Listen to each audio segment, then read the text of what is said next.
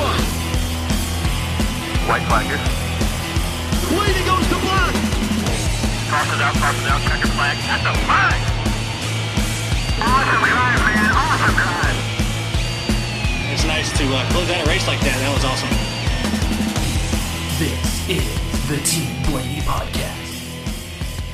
Welcome everyone back for an all-new season of the Team Blaney podcast. My name is Adam Rogers, and joining me again for a second year in a row as co-host and race strategy analyst, that's your new title, is a longtime Right. friend and fellow Blaney fan, Steve Mez. Steve, I feel like it's been like a long time since we last recorded, but then on the other hand, I also feel like the NASCAR off season has just like gone by in a flash. I don't know. What, what are you feeling? What are your feelings on that? I've, it's been so long that you grew a beard. That's all I know. That's true. it took this long actually to grow the beard. That's Adam- the sad part. Adam put his playoff beard together. it's already ready for next season. Uh, yeah, this is uh this has been really weird these last uh, couple months. Just you know, waiting for different things, looking at all the news, and uh, you know all the testing that's been going on, and uh, the teams are seem to be putting things together now, and um, it. Oh, it's time to do something. This week is uh, exciting because they're actually going to be on the track, and even though this is non-points and it's an exhibition, um, we get to see the new car in action with other cars next to each other, hitting each other, doing whatever they got to do to to get to the front. So uh, yeah, it's been a long off season, even though it's only a month or two. And most of these guys will tell you it's not long enough because they don't don't really get to go on va- this year. They didn't really get to go on vacation much. If you follow any of these guys on social media, um, you know, it was test here this week, test there next week, and then make an appearance here and do this uh, piece of uh, you know media there. So um, yeah, it's let's ready to do something. Yeah, I know like you're we were just saying, you know, it felt like a short off season, but you're right. For those in the industry that have been scrambling to put together their brand new next gen cars, get out to testing. Maybe that's why it did feel short for us even as fans, just because there was just a constant news cycle every time they went to a new place to do a tire test or a full, you know, full set of teams testing. Um, it just kept that news flowing. So you never really felt like there was that much of an off season. you know twitter and uh, facebook and and even instagram have changed um, the off season because they can put some constant news in there. And uh, it's something similar to what the nfl does. Uh, the nfl during their off season every month they seem to have an event. And you go online and there it is there's the news about it. And this year uh, more than any uh, with the new car there was something almost every week sometimes two or three times a week that you could check out on on social media. Uh, you know, Bob Pockrass was there at, at testing, and and they you know ten years ago they never gave you the times. The lap times, or how many laps, or anything like that. Testing, you you just kind of heard about it in a blurb uh, somewhere in a magazine. Oh yeah, they tested last month and it went well or didn't go well, and that's all you got. Now you you know somebody spins out and it's on YouTube, you know, and they took the car and they took it out of the play out of the track and took it back to the shop and fixed it and brought it back. And you know all these things uh, uh, are, are instant news now. And uh, it, it's really kind of cool to be able to follow all that. So it kind of gets that excitement going toward the season.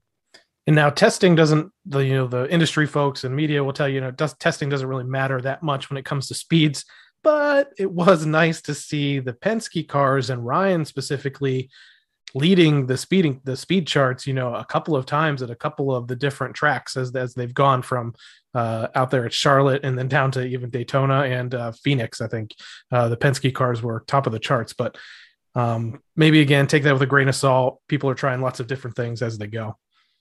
What's nice about it is that Ryan has a new crew chief and uh you know dealing with the new crew chief and what he wants out of the driver and and and the feedback he gets to adjust the car.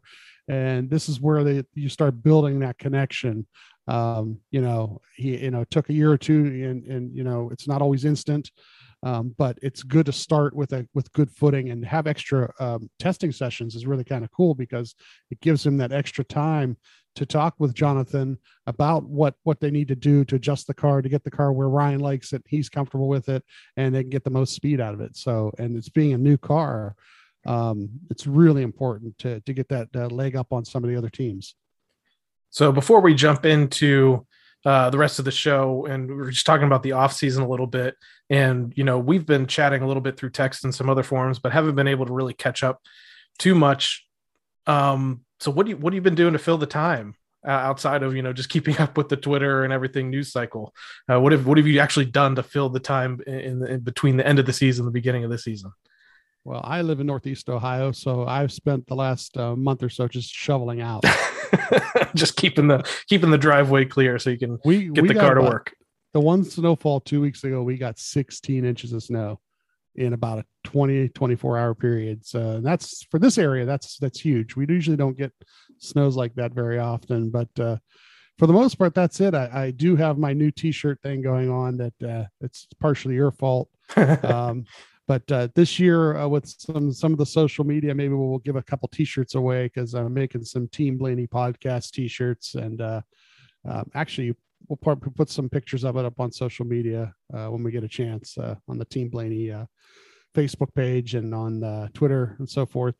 Um, it's pretty cool. It's uh, some cool stuff. I, i've got kind of artsy craftsy that i didn't even know i had in me. Um, and it's been kind of fun to do. So on my end of the spectrum, um, I do have a problem. I am addicted to racing, and I just can't help it. Um, been blessed, uh, just like you, with the fact that you know my wife has really uh, taken a huge interest in the sport as well, kind of at all levels. So um, our off season re- was really spent still kind of chasing racing around the the state here, uh, where we live here in Central Florida. So after NASCAR season wrapped, we were still going to races at our local, one of our local tracks here, Citrus County Speedway. Um, we made a trip over uh, to the first time over to Auburndale Speedway, uh, which is you know a couple hours south of us here. We went to uh, took the day off from work. We went to the NASCAR uh, next gen test at Daytona. Spent the whole uh, day there watching those cars, meeting some drivers, taking some pictures. Um, and then also, then just this past week, a couple days ago here from when we're recording now, uh, we went to the Rolex 24. We went uh, the Sunday uh, day of that. Uh, went out there in um, what I would consider again. You're in Northeast Ohio right now. I'm from Northeast Ohio, and these were about as close to Northeast Ohio temperatures that we have when we woke up to drive to Daytona, which is just about an hour drive for us. Frost was all over my car. Um, I posted a picture of that on, on social media. I think shared it on the Team Blaney page. Mhm. Um, but then by the time it got to the end of you know the checkered flag of the Rolex 24, uh, we had shed off several layers, uh, shed off my Ryan Blaney gloves that I you know picked up at Menards, and um, it was in the 50s. So um, not much unlike what happens in Ohio sometimes, where wake up Mhm. wake up and it's freezing, and then by you know time you go to bed it's in the 50s. So you know we've just really been chasing races around and i don't think we're really going to stop anytime soon because even after you know we watched the clash this weekend there's still some more you know this is really the huge time for short track racing in florida because there's winter nationals events at pretty much every track and we have about you know six tracks within driving distance of us. So it's kind of an exciting time. Yeah, uh, um, on the uh, next gen testing at Daytona, uh, you were telling me uh, before that uh, you ran into some people there that uh, you kind of uh, put a put a little meeting together. Somebody helped you out there, and uh, friend of the pod, Josh Williams, ran into at the track there, and then uh, he put something together for you too, which was really cool. Yeah, I was going to say official, unofficial co-host of the Team Blaney podcast, Josh Yeah. Williams, who's the spotter for Ryan Blaney. Um, was were able to track each other down during the testing. He came back down from the spotter stand because actually that day specifically, Ryan wasn't testing, so they were kind of both there, just kind of as uh, spectators, just taking in what Joey Logano was doing and what um, Harrison Burton was doing out on track. And um, uh, so got to meet up with Josh a little bit down there in the in the infield. That was nice, and he was able to flag Ryan down, have a nice little chat there for a little bit, a little Team Blaney uh, preseason huddle, and that was really cool to experience. And just, I mean, testing overall was really cool to experience. And you know, we we weren't really sure if we were going to go. You know, was it worth taking a day off work? Completely worth it. Tons of people, you know, showed up just to watch testing, which I thought was you know crazy. It felt like you know like almost a at least in the infield a crowd that you you would get like on race day so um really really cool experience and really glad you know we got to meet up and chat and hopefully um, who knows? I know it's going to be a real busy year. They only have one off season this this year in the Cup Series, but maybe we'll have Josh on after a, a victory or two this year.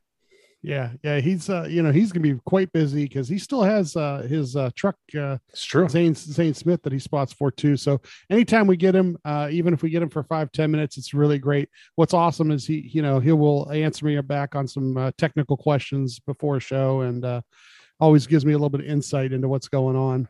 And uh, I saw today on social media actually the hauler left to uh, Tuesday on Tuesday today for uh, for LA too. So uh, Justin's on the way. Uh, with the hauler and it is shiny. It looks like it's brand new almost. It's so shiny with that chrome. Yeah, getting getting prepared for uh, the season. And again, if you had we had, did have Justin on uh, one of Ryan's hauler drivers. If you want to search back in our, our podcast archives, there are really kind of cool insights on what it means to be a hauler driver, which we can tell you is way more than just driving a hauler. You are a full fledged team member uh, on a cup team when you do that. So, um, again, I have said this already. Before we get too in depth, if this is your first time listening to the Team Blaney podcast, you might be wondering who the heck are we? Who is Adam? Who is Steve? And why do we have any credentials uh, to be talking about this? And the first thing to know is we really don't. Uh, we are fans. We're fans just like you.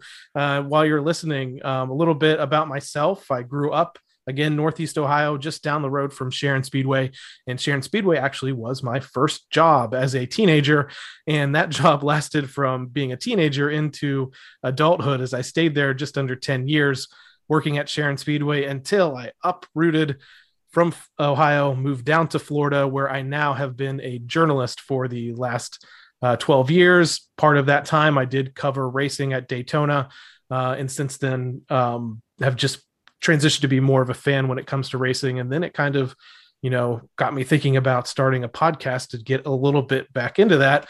And of course, a lot of that um, discussion came with my friend here, Steve Mez.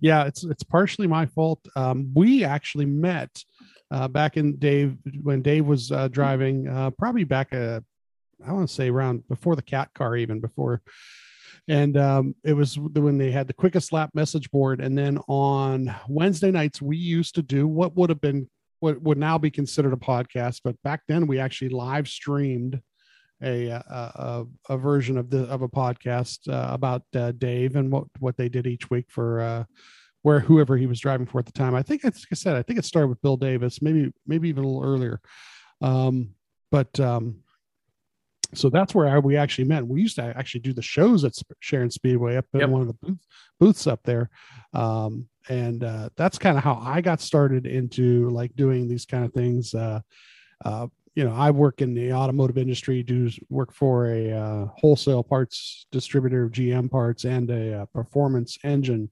company, uh, Pace Performance, um, in, in Ohio. Here, one of the one of the bigger um, uh, catalog and online orders of GM performance parts in the country. So you know, I have a little bit of uh, insight background into into some of that stuff, um, but uh, you know, really the idea of doing this podcast came from us doing that old uh, quickest lap uh, live stream with a couple other people. Uh, it was actually uh, Joe Danier's uh, uh, child back then, and uh, I don't even know if those things are archived anymore. But that's kind of interesting because we talked about this before. and We believe that we did Ryan's first interview way, way, way back then in those days. Um, so yeah, I mean, it, you know, this kind of came natural, and uh, since we were texting back and forth on race days anyway, the last couple of years, uh, last year we finally decided, you know, why don't we just, you know, save the content, get together and talk about it each week, and hopefully, hopefully share it with a lot of people, and um, you know, hopefully we gain some knowledge as we go along, and hopefully uh, give you guys something to talk about each week and listen to each week. So I'd said, you know, if this is your first time, you might not know exactly what the format of the podcast is. And I joked a little bit earlier about calling Steve, you know, our race strategy analyst, but really that's true. He, you know, he got he has a pen and paper uh, on race day. He is listening to Josh Williams uh, it will be now instead of Todd Gordon, it'll be Jonathan Hassler and Ryan's communications uh, throughout the entire race, taking notes of the pit strategy and pit stops and you know places on track and passes made, um, anything notable that's happening during the race. Steve is kind of cataloging that throughout, and then when we come back after the race is over and we do kind of our you know our race recap podcast once we get into the swing of things, uh, we kind of go over all of that and kind of analyze that together um, to just show like how you know we got from point A to point B, start to finish in a race, and kind of what led to the finish, or you know what led to you know a good finish, not so good finish, an average finish. Uh, last year we were able to talk about three victories, which was you know really exciting to do. So that's kind of what we do on a week to week basis. Um, we're talking about format changes from our last our first season of the podcast, which happened last year to this year. The only thing I can really say is I, you know, I I kind of feel like I want to be a little bit more laid back, and that's tough for me because again, I come from you know the journalism world, and you know at one point I was in the radio industry, and uh, sometimes it, I get a little bit I don't know feel a little bit stuffy or something, or being you know you know trying to be too professional or you know overproduce the thing, and I would just like this to be a little bit more conversational and fun, and I feel like you know from the beginning of the season last year toward the end of the season we did start to get there, have a little bit more fun with it, be a little bit nervous about putting out you know the perfect product or something like that. So I, uh, you know, for New New Year's resolution this year is just to be a little bit more laid back, a little bit more fun, maybe not take ourselves as seriously, um, and maybe even talk. We talked about talking, you know, a little bit more about the Team Blaney NASCAR Fantasy Live League. Uh, you know, putting a little bit more emphasis on that because that was fun. It got really fun toward the end of the year, and we had a lot of really cool participants. So uh, we'll be probably be talking about that a little bit more on our Team Blaney social media pages, and then also uh, here on the podcast. So um, we can do a, a little bit of a preview here, I think, Steve, for uh, you know this little race called the Clash that's coming up this weekend in LA. I don't know. Are you excited about this? Um, yeah, I mean, I'm excited just to see all, how these cars are going to act or react with each other. But on the other hand, um, this is a bull ring. This is not going to be what you're going to see at Daytona. This is not going to be what you see someplace like Texas or even Martinsville or or or um, or Bristol, with the short tracks. You know, this is going to be so tight, and um, I hope they put a lot of support in the front ends and the rear ends of the cars because I think they're going to bang into each other a lot, and some of it will be on not on purpose. Maybe at the end of the race, somebody's going to shoehorn somebody just to win the thing, um, but a lot of it's not going to be on purpose because it's a brand new car. And these guys, some of them have gotten a lot of test time. Some people have not gotten a lot of test time. And, uh, you know, so it'll be real interesting to see how they handle uh, around each other and race with each other uh, or against each other sometimes. Yeah, I think it's one of those things that you really need to keep in mind here that this is supposed to be a fun event. Uh, if we think about the Clash last year, they took it out of the uh, you know the the full Daytona track. They put it out there on the road course. Ryan Blaney was going to win the thing until they got to the last turn, and his friend Chase Elliott took him out. So uh, Ryan nearly won that Clash in that format last year, and it's just supposed to be fun. It's supposed to get people kind of hyped up. Um, I mean, this whole thing right here is just designed to be just like a big show that other media pays attention to. Um, they have, you know, a halftime break with Ice Cube, the rapper performing. They have a pre-race show with uh, Trackhouse co-owner uh, Pitbull performing a 45-minute concert before the the race. They're going to have a DJ playing in caution periods, which I think that DJ might get a workout uh, yeah, this this yeah. coming Sunday at the Coliseum. So it's supposed to be a spectacle. Don't take this, you know, super seriously. Um, just try to have fun with it, enjoy it. It kicks the season off, and then you know we can you know really get down to it uh, when leading into the Daytona 500, which is the marquee event of the year. This is all about attracting new fans in a, in a new market. Uh, NASCAR is saying that around 70% of the ticket holders have never been to a NASCAR owned race before. So that's kind of what they're going for. They've they initially said they spent about a million dollars making this happen. Steve O'Donnell uh, from NASCAR has kind of come out and said like, well, it's probably a little to a lot more than just a million dollars to make this happen. So, mm-hmm. um, yeah, why don't we jump into it? I, I have some fast facts uh, about the LA Coliseum in the race itself as we go along here. And again, I, t- I warned Steve that I have a lot of facts and a lot of things to go through. So he's probably just going to keep interrupting me as we go, just to to, to keep things flowing here. But uh, first, fast fact here: the Los Angeles Memorial Coliseum was completed in 1923 and is the home of the USC Trojans football team. And it also has played host to the UCLA Bruins, the LA Rams, Chargers, and Raiders NFL teams, the LA Dodgers temporarily for a period, the Olympics, two Super Bowls, the 1959 World Series among several iconic events over the years. So if you're wondering why NASCAR wants to host a race in the LA Coliseum, it's because it is a historic venue that has hosted some historic and iconic events over the years. And this is just going to add to that list. And don't forget the USFL, the LA Express, you know. Oh, okay. We can't forget the LA Express. Steve Steve Young played for them, you know. So They also have a rugby team that plays there now as well, too, which actually that's that- going to be the first thing that's playing on that field after NASCAR resods the the surface. that's I, that's what uh, it's going to be amazing is they're going to put they put all that asphalt down and now they're going to tear it up and and have to put a whole new surface down. But So uh. So speaking of that, let's go into a little bit of detail on just how they built a track inside of the LA Coliseum. First of all, this is a quarter mile racetrack. Um, so if people are wondering how the heck are they going to be able to hold a race here, I can tell you right now, the racetrack that I go to every other weekend down here, uh, that runs you know full size super late models and uh, you know you know modified tour type modifieds and various things is a quarter mile racetrack. It is a little bit wider, I would say, than what is happening here at the LA Coliseum, but hundreds, you know, of quarter mile race racetracks operate around the country and host races just fine. Um, so that is something I don't think you really need to worry about. So as far as building the track, starting on New Year's Day, and I remember this from social media right away, they laid down plastic covering over the grass playing field. So actually, the field that the Trojans play on uh, weekly is still under there somewhere. It's just under a huge sheets of plastic. Um, then they went ahead and they laid some crushed concrete down, kind of as a base base layer, and smoothed it out. And one thing that they mentioned is that you know if you've ever I only know this from being a band geek, uh, but a football field, and Steve knows from playing football, a lot of football fields are kind of they peak in the middle because of they want water drainage for you know when it rains. So they did kind of have to try to flatten this place out a little bit when they laid down that first uh, layer of crushed concrete. So they smoothed that out, and then they went ahead and they paved a first layer of asphalt on there, and then that way they're able to kind of bring their trucks in, put in all the safer barriers, put in the fencing and everything, and then they came back in one more time and laid down the actual asphalt racing surface, which includes about a 2.5 degrees of banking. So it's not a completely flat track, but it is just slightly banked, uh, just enough. I was reading some stories about this and why you know why didn't they make it the banking even more they were concerned about eliminating too many seats at the bottom of the lower bowl there. They thought if they banked the racetrack even more then there'd be you know a ton of seats where if you were sitting down close you weren't going to be able to see the racetrack. So if you do see some renderings or if you see photos of the track now the first several rows are covered up with sponsor tarps but they were trying to limit that limit it limit that as much as possible just so people would get a good view.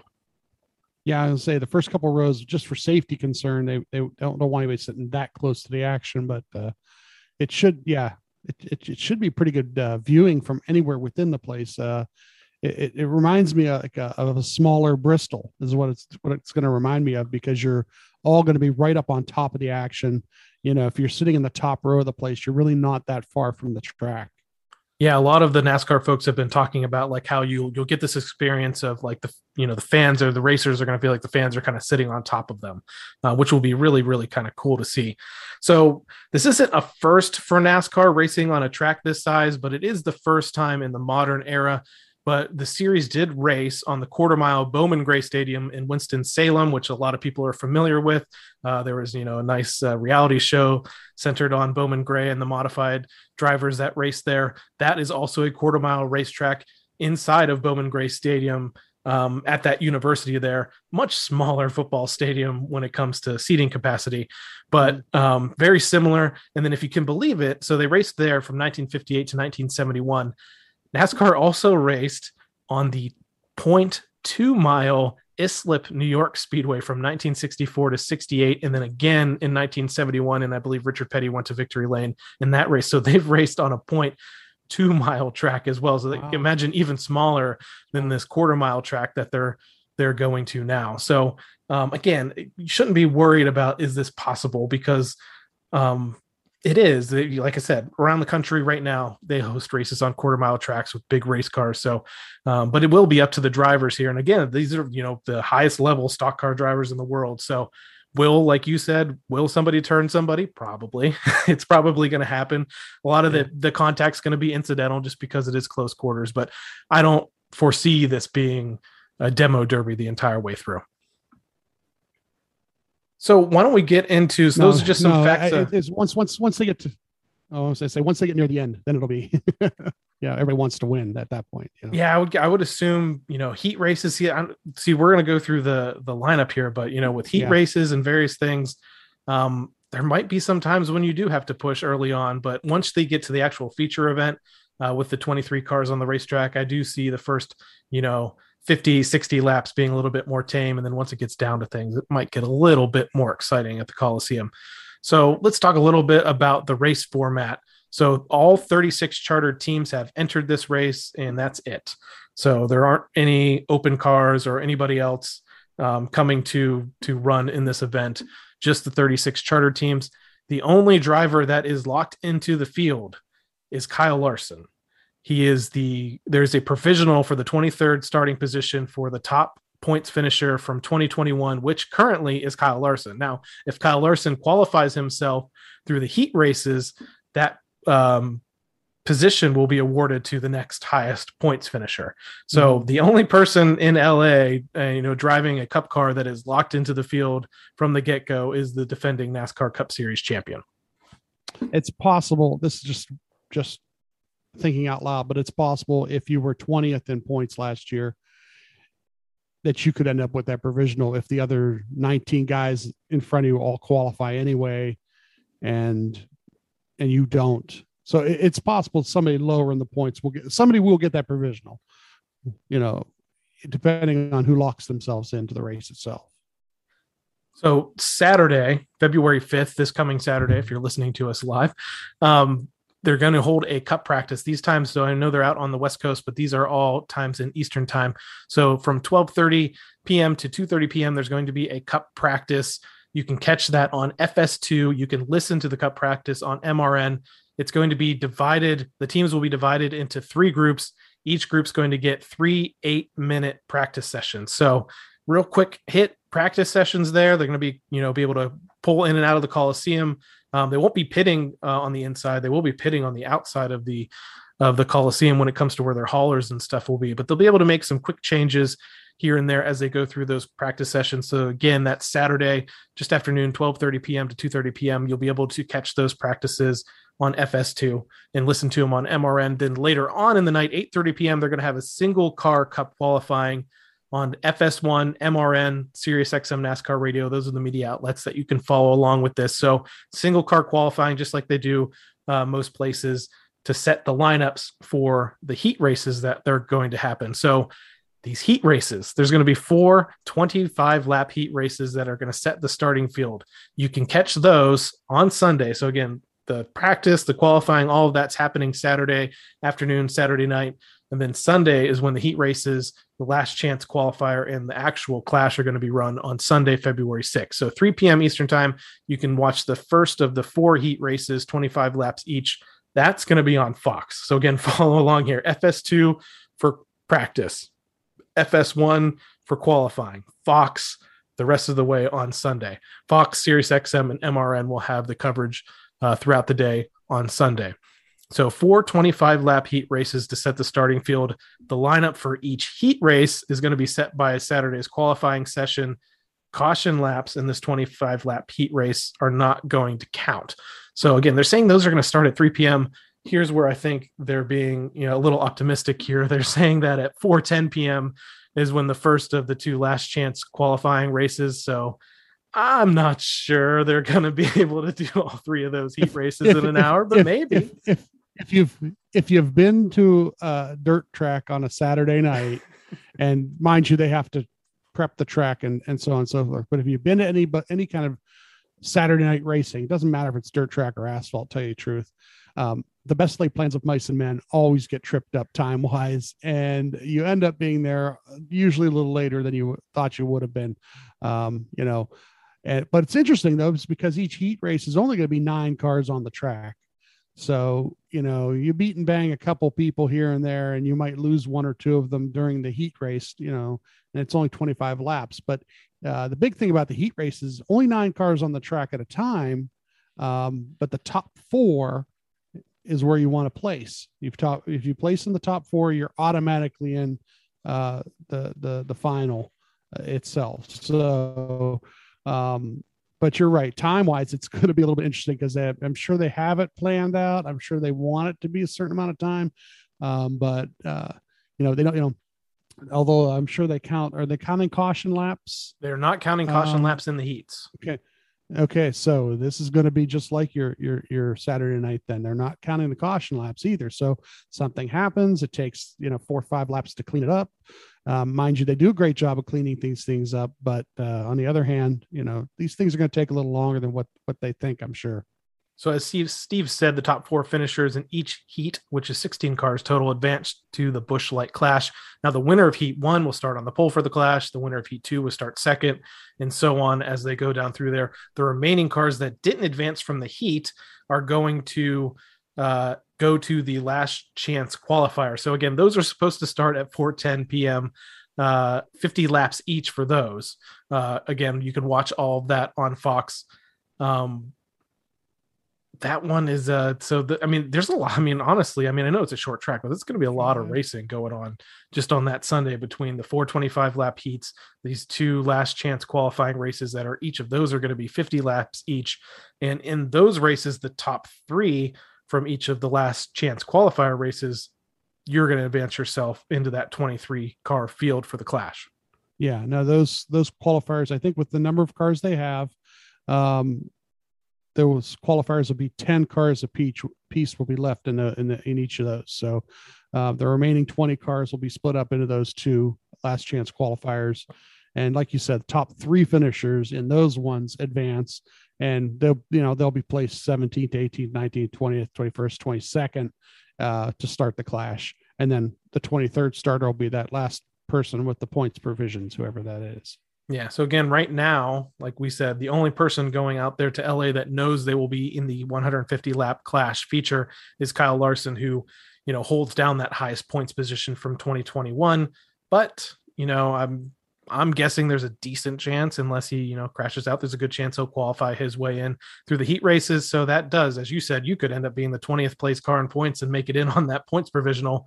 Um, but we're really going to see where that goes here's what's nervous for me because this is just this will be the first time since Ryan was in the Wood Brothers car when um, they didn't have a charter that there's a chance that Ryan doesn't make the feature. Does that make you nervous at all? I don't see that happening to tell you the truth. I just don't. Um, you know, because I mean, where where did he finish in, in points last year? Sixth, seventh, Good point. You know, so yeah, I mean, the other four or five guys in front of him will probably all make it. Uh, you know, it's not that somebody else in front of him won't make it, and then he, you know, yeah, I don't see. I see It's him being one of the. That's all I'm saying. It's possible. Uh, okay. you're the you're the power positivity guy though, and I That's actually have that I have That's- that audio down somewhere to keep for the play next year or this year if we need it uh, from your your speech last year, which you know inspired the team to three victories after that. So it, it, it did happen right after that but yeah they, they just um the top 16 finishers you know top four in each of those heats i i see no problem there. I see him doing quite well with it.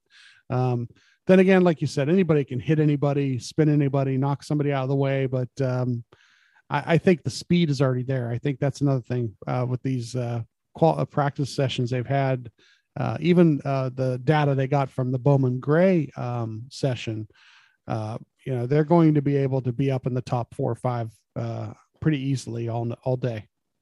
So again, 23 card field for the 150 lap Busch Light Clash at the Coliseum. Caution laps are not going to count uh, in the full in the main race as well. They are going to have a break at lap 75 kind of like a halftime intermission. I don't, you know, they're at a football stadium. Why not? Ice Cube, who is a Southern California Southern California entertainer, uh, is going to provide a short concert uh, right there at the break. Um, like I said, again, it's a big spectacle. They're trying to have some fun. Plus, they, you know, they want to give the the opportunity for the teams to make some adjustments on the cars. They're not going to have pit stops during this. They do have a small area in the infield, um, which is a very small area uh, where they have some boxes painted in where the teams will pull into and they'll be able to make some of their adjustments there. But you're not going to see a guy drum drive into the infield, go in there, change tires, drive back out, anything like that. They might change tires during this break. I'm not 100% sure on how that will work, but um, 150 150 laps, 75 lap 75. There'll be a break in the middle there, and um, I'm guessing after that break, that's when things are going to heat up. Um, there's also a chance there. I mean, I don't know. What do you think? A 23 car field, how many laps until someone gets lapped? Well, yeah, I mean, you think about the start where the start start finish line is that their guys will be on the back stretch as the race starts each time. So, yeah, within a within a couple laps, because I mean, if you're a tail end of that line to begin with, and you're already a half a lap down, and I don't know, uh, you you ran it on iRacing. What what does a lap? How how long is a lap time wise? Oh goodness, I should, I should know that better. Um, I couldn't remember exactly, but I feel like it was like 13 or 14 seconds or something like that. It Was wasn't it? very So- long. And, you know, just from my, you know, amateur iRacing experience, when they talk about it being tight and the turns being tight, it is extremely tight, but it was fun just to take the Mhm. iRacing version of the next gen car and make some laps there. Yeah. So if you're if you're already two to three tenths slower and you're already a half a lap down, yeah, within 10, 15 laps, you could see somebody pretty easily getting lapped, which, you know, a, in a 23 car field, uh, maybe not as much in the heat races uh, or the last chance races because there's not as many cars out there. But yeah, when you're 23rd and uh, that, that start, uh, start finish line that, you know, and you're having, you're bunched up and you're trying to get going and everything. Yeah. It, somebody's going to get caught. Somebody's going to get lapped uh, pretty, pretty quickly. I am really looking forward to the heat races. I feel like that's where you're going to see some of the best racing because there's going to be a little bit more room to move around, you know, with the nine and the nine cars in the heat races, the 10 cars in the LCQs. Um, and then, but yeah, when they are kind of in that 23 car field, which is going to feel big on this quarter mile track. Uh, but I, again, I've, as I've said, I've seen, you know, 20, 25 car fields on quarter mile tracks that have been fine. Um, it will get, it will be a little bit bunched up to start, and then traffic is going to be an issue for the leader. Um, lucky dogs, which I'm assuming they're going to be giving, or you know, the free pass is going to be important for guys that you know just go a lap down. Um, you could probably see some people close to being a lap down that'll get that lap back and end up with pretty decent finishes. So all of that's happening. The big spectacle there, the Busch Light Clash at the Coliseum, that's coming up uh, this Saturday and Sunday, February 5th and February 6th. The big show is happening. If you miss everything, miss miss all of the qualifying practices and heat races, just make sure you're at least tuned in by 6 p.m. Eastern time uh, for the 150 lap main event on Fox, MRN, Sirius XM NASCAR Radio.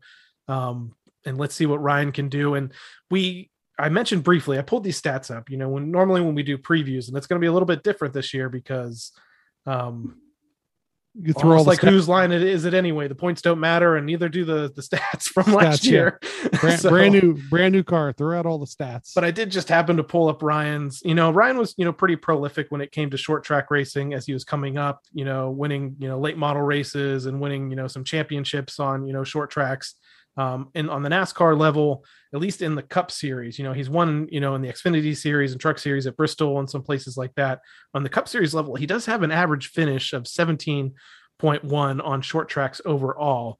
But over, you know, since, you know, the last several races here, dating back to uh, the first race at Martinsville in 2020, you know, he's a second place, a sixth place, did finish 19th at Richmond, which at that time wasn't great, but uh, did get a little bit better going on into 2020, 13th at Bristol, second at Martinsville, 11th at Martinsville, 11th at Richmond, 10th at Richmond, which was a huge day. We had a, a, a nice podcast about that. Then fourth at Bristol, 11th at Martinsville. So Ryan, you know, it's either top five or top 10. It, it's kind of just stays in that area, which is good.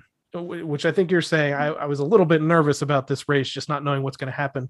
But overall, he's a pretty decent. He's not a prolific short track racer, uh, but he's a pretty decent short track racer. I um, you know, th- this is a whole different bird because of the, two things because of the track itself. This is an unknown, nobody's driven on it before. And uh, two, it's an exhibition. So you're not looking at it like it's a point race and you want to make sure you get maximize your points and get the best finish that you think you can get. Um, what I really want to see is lap 150 uh, going, you know, either into one and two or three and four, that he's right behind the nine car. And, and then he just Payback. uh, payback happens. You know, the biggest thing about that happening though is this, and he said it after he got turned last year. If you're going to make that kind of move, you better win the race. because he didn't. Kyle Busch. That's right. Kyle That Busch went on to win the Clash last year. Exactly. So, Ryan or anybody else, if you see them make that kind of move on somebody, they better win the race. It's not worth it just to, you know, damage somebody else and to hurt your day too. If you're going to make a shoehorn kind of move and, and, and bump and run, uh, you better win. All right, so that's our little preview there for the Busch Light Clash this weekend. Again, Saturday the 5th, Sunday the 6th at the Los Angeles Memorial Coliseum. I'm sure it'll be a historic event all around. Um, just to close out the show a little bit here, we do have some, it's not breaking anymore. We're a couple of days removed from that news that does impact the Blaney family and made me very excited because um, I'm not taking credit for this, but I've been pestering um, Ray Evernham, Tony Stewart, the SRX social media accounts for since SRX was launched. One, I was trying to get Dave Dave Blaney to be a driver in SRX, and again, for all I know, Dave doesn't want to have anything to do with it. But who knows? But as, as fans, you know, we do we would like to see Dave, you know, by, behind the wheel of one of those superstar racing experience uh, cars, whether it was for a one-off or the full season. So I've been pestering them for uh, you know more than a year now. Earlier this year, they put out you know what tracks would you like to see on the schedule this year. Uh, they did a what drivers would you like to see. So of course, you know on, on the Team Blaney social media accounts, I've been pushing Dave, pushing Ryan, pushing Sharon Speedway specifically because again, as a former uh, employee there, as it you know being one of my hometown tracks um, really thought in. it's a great facility overall if anyone you know if you've been to sharon speedway uh, if you live in that northeast ohio area or close enough to drive to it i would go to it because it facility wise it's one of the premier uh, dirt tracks in the country i would say um, just really been pushing to get them on the schedule um, and then finally you know i wake up to a text uh, yesterday morning you know the you know the day before we're uh, recording this episode, and Steve just says, you know, three letters to me, just says SRX. So I, I knew, and I wasn't sure. I wasn't sure if it was a driver announcement or a track announcement, but you know, I fire up the the twitters and immediately see Sharon Speedway in Hartford, Ohio, partially owned by you know Dave Blaney and the Blaney family, is on the six race SRX schedule for 2022, and it's the championship race. It's the last race of the schedule at Sharon Speedway in Hartford for July 23rd. And I was pumped like the entire day by this. Um, because again, I, you know, like I said, no way taking credit for any of this, but I would feel like I was part of that social media, you know, push because there were lots of other fans that were, you know, why not Dave Blaney? You know, he's World of Outlaws champion, you know, NASCAR driver, you know, why doesn't he drive? And, you know, they're asking for tracks. And, you know, there's several other people aside from our accounts, you know, pushing Sharon Speedway. And again, Dave does have a history with Tony Stewart, who's one of the, you know, part owners of the SRX series. And Tony would come and do NASCAR nights and some other things at Sharon, you know, when Tony was running in NASCAR. So there is a little bit of a connection there. Um, so I'm sure that helped out a little bit. So Sharon Speedway, July 23rd. I think Steve's going to be the representing, uh, possibly the representing Yeah. Team Blaney uh, person at the race. But you also you got to uh, get yourself some tickets, and I'm not sure when those go on sale, but I'm sure they might go fast. Yeah. Got to see what we can get our hands on, see what I can do to make sure we're there. Um, you know, the other thing about it is when you watch that series last year, they usually had somebody local uh, or somebody associated with the tracks and so forth race. They, you know, they had they had a certain number of drivers who were there every week, but then they had somebody local, and uh, be real interested to see um, if uh, if we maybe get to see the Buckeye Bullet uh, in one of those cars, or uh, or his brother or Dale in one of those cars. Uh, you know, Dale actually works with Tony and works for uh, Tony's uh, All Star Circuit of Champions. So, uh, you know, Dale could be one of the guys too. Could maybe both. You know, Yeah, there's three Blaneys to pick from here. Um, it is the weekend leading into the Pocono race. So Pocono's there next day. some some availability there, but there are three Blaneys to pick from: Ryan, uh, Dave, and Dale, all that have connections to Sharon Speedway. All who have actually raced there. Ryan's even raced there a little bit uh, in a green flag sprint. I remember when he was younger. So um, put them all, put all three in the car. You know, I, I'm just pushing. So immediately, you know, yesterday morning and all this week I've been pushing.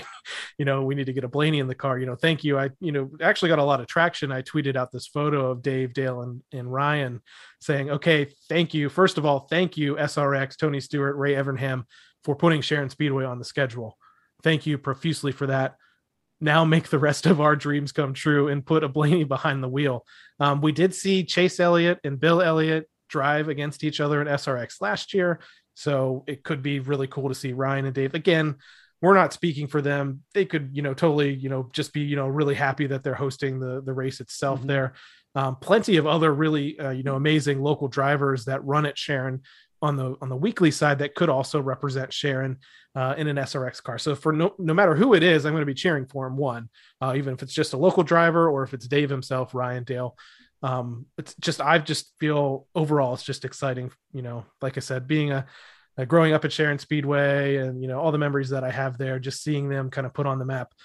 Um, is amazing. And honestly this just adds if you know go to sharon speedway's website check out their social media take a look at their schedule for 2022 when we're talking about being a premier dirt track in the country from the world of outlaws late models to the all-star circuit of champions to the world of outlaws sprint car series the sharon nationals returning this year this srx series uh, this sharon speedway schedule for 2022 is you know I am completely jealous that I don't live in Ohio to be able to go to all those races at such a great facility. So um, I'm sure we'll push out on social media when the tickets are available.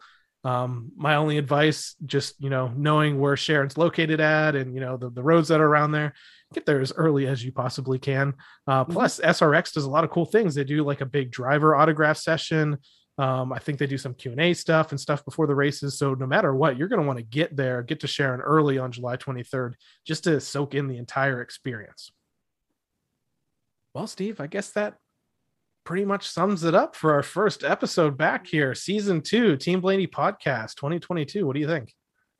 Yeah, everybody tell a friend. but you know, we we get to look at some statistics, and uh, as the year went last year, uh, the podcast really grew, listenership grew. We've seen that some people are are, are tuning into it and checking it out even during the off season, and uh, we do this. Uh, really, we do it for fun. Um, and we really enjoy it. We, we want more people to to hear it and uh, interact with us too. You know, Team Blaney is not just a name; it's you know, it's social media. It's Team Blaney Facebook, Team Blaney on Twitter, Team Blaney on Instagram. Who knows? Maybe will there be a Team Blaney TikTok soon? Who knows? Oh gosh.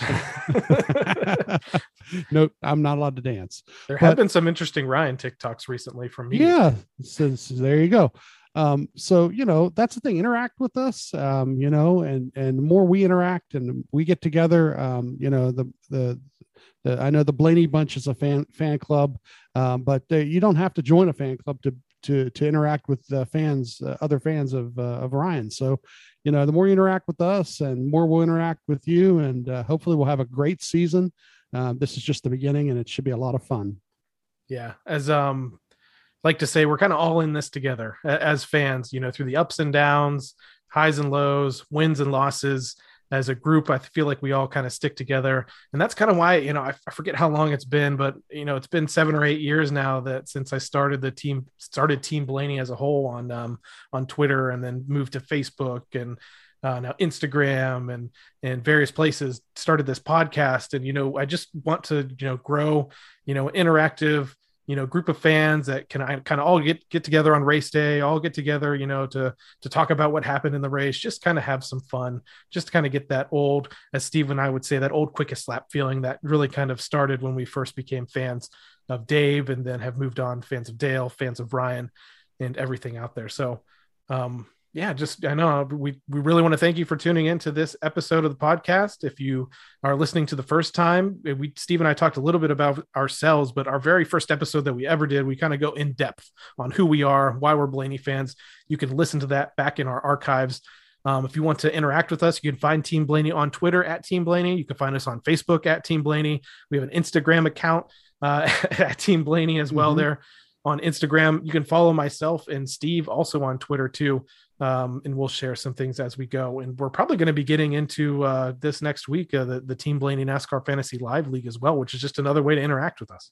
Yeah. Subscribe uh, to to wherever you you you download your podcasts subscribe to the podcast because um, we will put at least one out a week and who knows there might be a pop-up episode here or there when we get uh, guests on uh, if we do any any kind of things like that again this year um, so you're going to want to subscribe so it just pops right up in your feed whenever it comes up and uh, and then you'll have it right there anytime you want to listen to it yeah, great lineup of guests that we had come on the show last year. Um, obviously, like we said, multiple episodes with Josh Williams, who is Ryan Blaney's spotter in the Cup Series. Uh, we had an official from Pocono Raceway come and talk to us about the races they held there last year. We had Justin Bosch, uh, one of Ryan's hauler drivers from Team Penske, come on. Um, there's a specific episode just on Josh Williams, just about him and his story, which is incredible uh, to hear how he's, you know, kind of grew up in racing, you know, was a little bit of a pro golfer there, here and there, got into spotting all the way up to, you know, you know, winning races with Ryan. Um, and one of the other interesting episodes too, we had Aaron Blaney from the Ryan Blaney Family Foundation on. And if you listen to any episodes last year, um, big fans of the Ryan Blaney Family Foundation. And Steve mentioned it a little bit as well. They have another thing called the Blaney Bunch Fan Club. So you can find out all about the Ryan Blaney Family Foundation on all their social media accounts if you search for Ryan Blaney Family Foundation uh, or the Ryan Blaney Family Foundation.org website. You can check out everything on there. Um, they have some great partners that they work with, with UPMC Sports Medicine and then also the Alzheimer's Association. So I think that just about wraps it up. Thank you for tuning into this episode of the Team Blaney podcast. We'll catch you next time when we're going to be doing some season previews, some Daytona 500 previews, and then we're going to go rip roaring into the next uh, 2022 season with the NASCAR Next Gen car debuting. So lots of exciting stuff coming up. Make sure you tune in, subscribe, and we'll catch you next time.